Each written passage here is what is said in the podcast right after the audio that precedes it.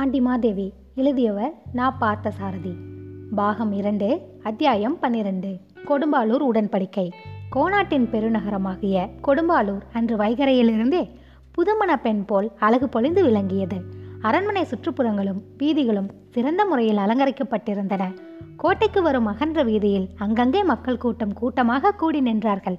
உயர்ந்தோங்கி நின்ற பெரிய மலையை போன்ற கோட்டையின் பிரதான வாசலில் பூரண கும்பங்களோடும் பொற்பாளிகைகளுடனும் அரண்மனையைச் சேர்ந்த உடன்கூட்டத்து பெ பெருமக்கள் சூழ கொடுமாளூர் மன்னன் நின்று கொண்டிருந்தான். யாரோ மதிப்பிற்குரிய பெரியவர்களை மரியாதையாக வரவேற்பதற்காக எதிர்பார்த்து காட்டிருப்பது போல் தென்பட்டது. கோட்டை சுவரின் மேல் பக்கத்துக்கு ஐந்து பேராக நுழைவாயிலின் இருபுறமும் நின்று கொண்டு திருச்சின்னம் எனப்படும் நீண்ட வளைந்த இசைக்கருவியையும் முரசங்களையும் முறங்கிக் கொண்டிருந்தனர்.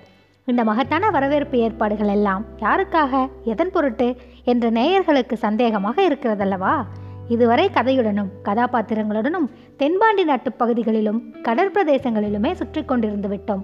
கதையின் தொடக்கத்தில் ஒரே ஒரு முறை உறையூரில் நடந்த வடதிசை அரசர் சதிக்கூட்டத்தையும் அதன் விளைவாக நாகப்பட்டினத்திலிருந்து மகாராணியையும் குமாரபாண்டியனையும் கொலை செய்யவும் தென்பாண்டி நாட்டு நிலையை அறியவும் ஒற்றர்கள் அனுப்பப்பட்டதையும் காண்பதற்காக பாண்டி நாட்டு எல்லையை கடந்து செல்ல நேரிட்டது. இதுவரை இந்த வரலாற்று பெருங்கதையில் நமக்கும் கதைக்கும் வேண்டிய தன்மையான மனிதர்களை மட்டுமே அதிகமாக சந்தித்து கொண்டு வந்தோம். எதிரிகளையும் சந்திக்க வேண்டாமா? உரையீரல் முன்பு சந்தித்த பின் இப்போது இரண்டாவது முறையாக கொடுபாலூரில் சந்திக்கப் போகிறோம். ஆம் சோழ கோப்பரகேசரி மகாமன்னர் பராந்தகரும் பாம்புனி கூற்றத்து அரசூருடையன இன்னும் இதுவரையில் நமக்கு அறிமுகமாகாத பராதுருடையன கீழே பழுவூர் கண்டன் அமுதன் என்னும் இருவரும் அன்று காலை கொழும்பாலூருக்கு வருகிறார்கள். அதற்காகத்தான் அத்தனை வரவேற்பு ஏற்பாடுகள். அன்று உறையூரில் நடந்த கூட்டத்துக்கு பிறகு தென்திசை படையெடுப்பை பற்றிய மேல் நடவடிக்கைகளை ஏற்பாடு செய்வதற்காக இந்த இரண்டாவது கூட்டத்தை கொடும்பாலூரில் கூட்டியிருந்தான் அந்த சிற்றரசன். சோழ நாடும் பாண்டி நாடும் சந்திக்கும் இடத்தில் இரண்டையும் இணைக்கும் நிலப்பகுதி போல் விளங்கிய கோநாடும் அதன் ஆட்சி பொறுப்பும் கொடும்பாலூரானிடம் இருந்தன. தங்கள் தலைநகரத்துக்கு வரும் சோழனையும் மற்றவர்களையும் ஆசை தீர கண்டு கழிப்பதற்குத்தான் கோநாட்டு மக்கள் கொடும்பாலூர் அரண்மனைக்கும் கோட்டைக்கும் போகும் சாலையில் அவ்வாறு திரண்டு கூடியிருந்தார்கள். சாலையின் கிழக்கு கோடியில் நான்கு குதிரைகள் புழுதியை கிளப்பிக் கொண்டு பாய்ந்தோடி வந்தன. எல்லோருடைய கண்களிலும் ஆவல் நிறைந்திருந்தது. திருச்சின்னங்களும் முரசங்களும் திசைகள் அதிர ஒலித்தன. கூட்டத்தில் நின்று கொண்டிருந்த சிலர் வருகிற மன்னர்களுக்கு தங்கள் மனக்களிப்பையும் ஆர்வத்தையும் தெரிவித்துக் கொள்ள எண்ணி முன்னேற்பாடாக வாங்கி கொண்டு வந்திருந்த மலர்களை வாரி தூவினர்.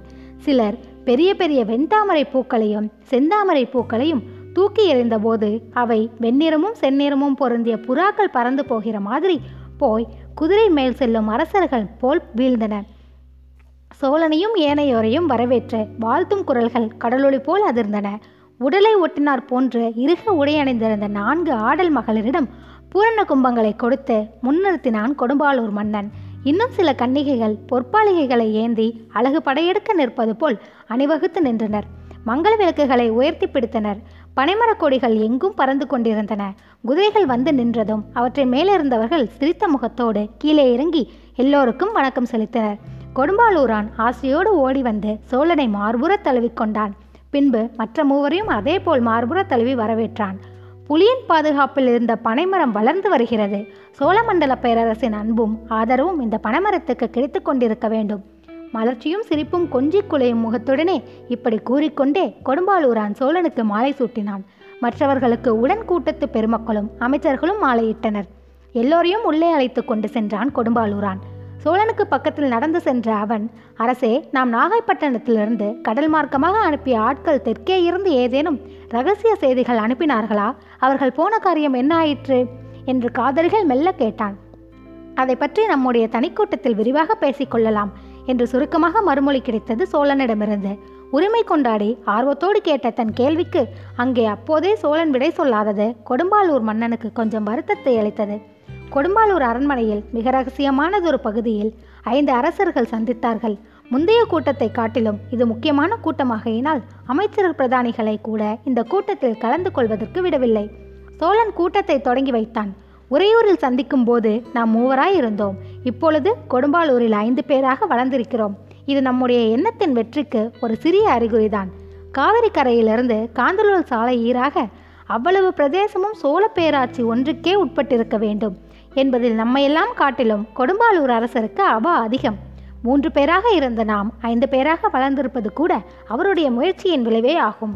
கீழே பழுவூர் கண்டன் அமுதனையும் பரதூர் உடையானையும் நாம் நல்வரவு கூறி நம்முடைய கூட்டணியில் சேர்த்துக்கொள்வோம் அவ்வாறு சேர்த்துக்கொள்வதில் உங்களில் யாருக்கும் கருத்து மாறுபாடு இருக்காதென்று எண்ணுகிறேன். கருத்து மாறுபாடு இல்லை என்பதற்கு அடையாளமாக எல்லோரும் தலையை ஆட்டி தங்கள் இணக்கத்தை காட்டினர். நம்முடைய நோக்கமெல்லாம் சோழ நாட்டுக்கு தெற்கே வேறொருவருடைய ஆட்சிக்கு உட்பட்ட வேறொரு நிலப்பரப்பு இருக்கக்கூடாது என்பதுதான் அதற்கு ஒத்துழைக்க எத்தனை பேர் சேர்ந்தாலும் நம்மோடு அவர்களை சேர்த்து கொள்ள வேண்டியதுதான் என்று கொடும்பாலூரான் அந்த கருத்தை ஆதரித்தான். சோழன் மேலும் கூறலானான் கூடியவரை போர் செய்து துன்பப்படாமலே நம்முடைய விருப்பத்தை நிறைவேற்றி கொண்டு விடலாம் என்று உறையூரில் நடந்த கூட்டத்தில் தீர்மானம் செய்தான். கொடும்பாலூர் மன்னர் அன்று உறையூரில் கூறிய திட்டப்படி இளவரசன் ராகசிம்மனையும் மகாராணி வானவன்மாதேவியையும் சூழ்ச்சியாக அழித்து விடுவதற்கும் மகாமண்டலேஸ்வரரை நம் கைக்குள் போட்டுக்கொள்வதற்கும் வேண்டிய ஏற்பாடுகளை செய்தோம். கப்பல் மார்க்கமாக நம் ஆட்களை தென்பாண்டி நாட்டுக்கும் ஈழத்தீவுக்கும் அனுப்பினோம். ஆனால் அந்த பழைய ஏற்பாடுகள் எல்லாம் நமக்கு எதிர்பார்த்த அளவுக்கு வெற்றியளிக்கவில்லை இடையில் அரசூருடையன் குறுக்கிட்டு ஏதோ கேட்கத் தொடங்கவே சோழன் பேச்சு தடைப்பட்டது. அந்த சூழ்ச்சிகள் வெற்றியளிக்கும் என்றுதான் அவற்றை செய்தோம். இல்லையானால் உடனே படையெடுப்புக்கு வழி செய்வதை தவிர வேறு முயற்சி இல்லை. அவசரப்படாதீர்கள். நான் தான் ஒவ்வொரு விவரமாக சொல்லிக் கொண்டு வருகின்றேனே. எல்லாவற்றையும் கேட்டுக்கொண்ட பின் அவரவருடைய கருத்துக்களை சொல்லுங்கள். போதும். நாம் நாகைப்பட்டினத்திலிருந்து கப்பலில் அனுப்பிய ஆறு ஆட்களில் மூன்று பேரை தென்மேற்கு கோடியில் உள்ள துறைமுகத்தில் இறக்கி விட்டுவிட்டு மற்ற மூவரோடு கப்பல் ஈழ நாட்டுக்கு போய்விட்டதாம். விழிஞத்தில் இறங்கிய நம் ஆட்களான செம்பியன் இரும்பொறை முத்தரையன் ஆகிய மூவரும் தென்பாண்டி நாட்டுக்குள் புகுந்து கன்னியாகுமரி கோயிலில் வானமன் மாதேவியின் மேல் வேலை எறிந்து கொல்ல முயன்றிருக்கிறார்கள். முடியவில்லை. நாம் இடையாற்று மங்கலம் நம்பியிடம் கொடுக்குமாறு அனுப்பிய ஓலையை நம் ஆட்களோடு போரிட்டு தளபதி வல்லாளதேவன் கைப்பற்றி கொண்டு விட்டானாம். வடதிசை பேரரசுக்கு உட்பட்டு நம்மோடு சமரசமாக அடங்கியிருக்க விரும்பினால் திரும்புற பிரம்பியத்தில் வந்து நம்மை சந்திக்குமாறு இரையாற்று மங்கலம் நம்பியை கேட்டுக்கொண்டு அந்த ஓலையை எழுதியிருந்தோம் நாம். வானவன் மாதேவியை கொலை செய்ய இயலாததாலும் இரையாற்று மங்கலம் நம்பி இதுவரையில் நான் சந்திக்க வராதனாலும் அந்த திட்டம் இனிமேல் பயன்படாது. எனினும் நம்முடைய ஒற்றர்கள் மூவரும் இன்னும் தென்பாண்டி நாட்டு எல்லைக்குள்ளே தான் மறைவாக சுற்றி கொண்டிருக்கிறார்கள். அவர்களிடமிருந்து எனக்கு அடிக்கடி போதுமான செய்திகள் வந்து கொண்டுதான் இருக்கின்றன. குமாரபாண்டியனை கொல்லுவதற்காக ஈழ நாட்டுக்கு போனவர்கள் என்ன ஆனார்கள் என்பது பற்றி தாங்கள் ஒன்றுமே கூறவில்லையே. அதுவரையில் பொறுமையாக கேட்டுக்கொண்டிருந்த கொடும்பாளூர் மன்னன் தன்னுடைய சந்தேகத்தை கேட்டான். அவர்களை பற்றித்தான் எனக்கும் இதுவரை ஒரு தகவலும் கிடைக்கவில்லை. விரைவில் திரும்பி வருவார்கள் என்று எதிர்பார்க்கிறேன். அவர்கள் வந்தால் நாகை துறைமுகத்தில் இறங்கியதும் உடனே இங்கு வருமாறு கூறியிருக்கிறேன். தாமதமின்றி இங்கே கூப்பிட்டு கொண்டு வருவதற்கு துறைமுகத்துக்கே ஆட்களை அனுப்பி எதிர்பார்த்து கொண்டு காத்து காத்திருக்க செய்திருக்கிறேன். தென்பாண்டி நாட்டில் சுற்றி கொண்டிருக்கும் நம் ஒற்றர்கள் போதுமான செய்திகளை அவ்வப்போது அனுப்பி கொண்டிருப்பதாக சொன்னீர்களே அந்த செய்திகளை எல்லாம் நாங்களும் அறிந்து கொள்ளலாமா? அரசர் உடையாரின் இந்த கேள்விக்கு சோழன் சிரித்துக்கொண்டே பதில் சொன்னான். நம்முடைய புதிய நண்பர்கள் இருவரும் ஒன்றும் பேசாமல் உட்கார்ந்திருக்கிறார்கள். அவர்களுக்கும் சேர்த்து கேட்பது போல் பழைய நண்பர்கள் கேள்விகளை கேட்கிறார்கள் யோசனைகளை கூறுகிறார்கள். நம் அரசூருடைய சென்னிப்பேரரையர் கேட்பதற்கு முன் தென்பாண்டி நாட்டிலிருந்து ஒற்றர்கள் மூலம் கிடைக்கும் செய்திகளை நானே விரிவாக சொல்ல வேண்டும் என்று இருந்தேன். அதற்கு முன்னால் உங்களை எல்லாம் கலந்தாலோசித்துக் கொள்ளாமல் நான் செய்திருக்கும் ஒரு சில செயல்களுக்காக நீங்கள் என்னை மன்னிக்க வேண்டும். நாம் மிக விரைவில் படையெடுத்து விடப் போகிறோம் என்ற பெரும் பீதியை தென்பாண்டி நாட்டு எங்கனும் உண்டாக்குவதற்காக ஒரு தந்திரம் செய்தேன். நம் வீரர்களை வணிகர்கள் போலவும் தலையாத்திரை செய்பவர்கள் போலவும் நிறைய அனுப்பியிருக்கிறேன். தென்பாண்டி நாட்டின் வடக்கு எல்லையான கரவந்தபுரத்து பகுதிகளில் நம் ஆட்கள் திடீரென்று திடீரென்று கலகங்களையும் குழப்பங்களையும் செய்து போர் நெருங்கி வருவது போல் அச்சுறுத்துகிறார்கள். கொற்கையில் நடந்த முத்துக்குழி விழாவின் போது நம்மிடமிருந்து போன ஆட்கள் உண்டாக்கிய கலவரம் தென்பாண்டி நாட்டையே நடுங்க செய்திருக்கிறது. வட எல்லை காவலனும் கரவந்தபுரத்து அரசனுமாகிய பெரும்பெயர் சாத்தான் அஞ்சி போய் மகாமண்டலேஸ்வரருக்கு தூது அனுப்பிவிட்டான். அந்த தூதுவன் மகாமண்டலேஸ்வரரிடமிருந்து கரவந்தபுரத்துக்கு வாங்கி கொண்டு போன பதில் செய்தியை நம் ஆட்கள் எப்படியோ கைப்பற்றி இங்கே எனக்கு கொடுத்தனுப்பி இருக்கிறார்கள் அதில் முக்கியமான விவரம் ஒன்றுமில்லாவிட்டாலும் உண்மையிலேயே நாம் இன்றோ நாளையோ படையெடுத்து வந்துவிடப் போகிற மாதிரி எண்ணி அரண்டு படை ஏற்பாடுகளை தயார் செய்யும் முனைப்பு தெற்கே உண்டாகி விட்டது என்று அறிந்து கொள்ள முடிகிறது. இதேபோல் கரவந்தபுரத்துக்கும் அரண்மனைக்கும் நடக்கும் செய்தி தொடர்புகளை கண்காணித்தோ கைப்பற்றியோ அனுப்ப வேண்டுமென்று நம் ஆட்கள் ஆட்களுக்கு கூறி அனுப்பியிருக்கிறேன். சாமர்த்தியமும் திறமையும் போதாத காரணத்தினால் நம் ஆட்களில் சிலர் அகப்பட்டு விட்டனர். அவர்கள் கரவந்தபுரத்திற்கு சிறைசாலையில் சிக்கி விழித்து கொண்டிருக்கிறார்கள். புலி வருகிறது புலி வருகிறது என்று பயன்படுத்தி கொண்டிருப்பதனால் மட்டும் நமக்கு பயன் என்ன? படையெடுத்து போய்விட வேண்டும். பேசுவதற்கு கூச்சப்படுகிறவனைப் போல் பேசாமல் உட்கார்ந்திருந்த கண்டன் அமுதன் மேற்கண்டவாறு உடனே படையெடுக்க வேண்டும் என்று வற்புறுத்தினான். நிதானமாக செய்வோம். இன்று ஒரு நாளில் செய்துவிட முடிகிற முடிவில்லை இது. எங்கே? கொடும்பாலூரிலே தங்கி இன்னும் இரண்டு மூன்று நாட்கள் ஆலோசனை செய்து முடிவுக்கு வருவோம். அதற்குள் நமக்கு ஏதாகிலும் நம்பிக்கையூட்டும் புதிய செய்திகள் தெற்கே இருந்து கிடைத்தாலும் கிடைக்கலாம். சோழன் விட்டு கொடுக்காமல் பதில் சொல்லி சமாளித்தான்.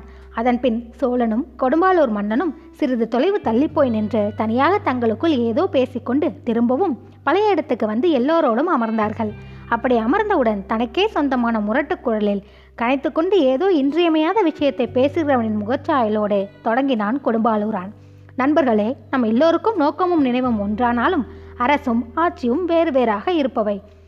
நன்றாற்றல் உள்ளும் தவறு உண்டு. அவரவர் பண்பறிந்த ஆற்றா கடை என்பதை நாம் நினைவிற்கொள்ள வேண்டும். எல்லா வகையிலும் ஒருவருக்கொருவர் முழுமனதோடு ஒத்துழைப்பதென்று முதலில் நாம் ஒரு உடன்படிக்கை செய்து கொள்ள வேண்டும். இன்று கொடும்பாலூர் அரச மாளிகையின் ஒரு மூலையில் நாம் ஐவருக்குள்ளே செய்து கொள்ளும் இந்த உடன்படிக்கை தான் எதிர்காலத்தில் தமிழ் வழங்கும் நிலம் முழுவதும் சோழ நாடாக ஒருமை பெற்று விரிவடையனும்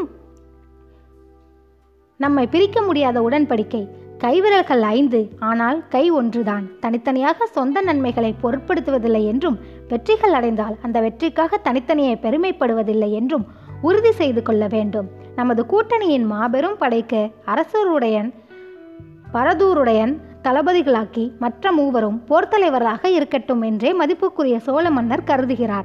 அந்த கோரிக்கைக்கு இணங்குகிறோம் என்பதற்கு அடையாளமாக வாள்களை உரைக்கழித்து நீட்டி சத்தியம் செய்வோம் என்று சொல்லிக்கொண்டே தன் வாளை உருவி நீட்டினான் கொடும்பாலூரான் அடுத்த கணம் மற்ற நான்கு கைகளும் ஒரே சமயத்தில் வாள்களை உருவும் ஒளி உண்டாயிற்று. ஐந்து வாள்களின் நுனி கூடி உறவாடுவது போல் குடாரமிட்டு கொண்டு நின்றன. அந்த வாள்களின் நுனி கூ- கூடுமிடத்தில் எங்கிருந்தோ ஒரு வண்டு பறந்து வந்து உட்கார்ந்தது. பாண்டியர் பலத்தையே அடித்து வீழ்த்துகிறவனைப் போல் கடுப்போடு அந்த வண்டை அடித்து தள்ளினான் கொடும்பாலூரான் அரசே அவசரமாக ஒரு ஒற்றன் வந்திருக்கிறான் என்று சோழனை விழித்துக்கொண்டு உள்ளே வேகமாக வந்த வீரன் முகத்தில் போய் விழுந்தது அந்த செத்த வண்டு.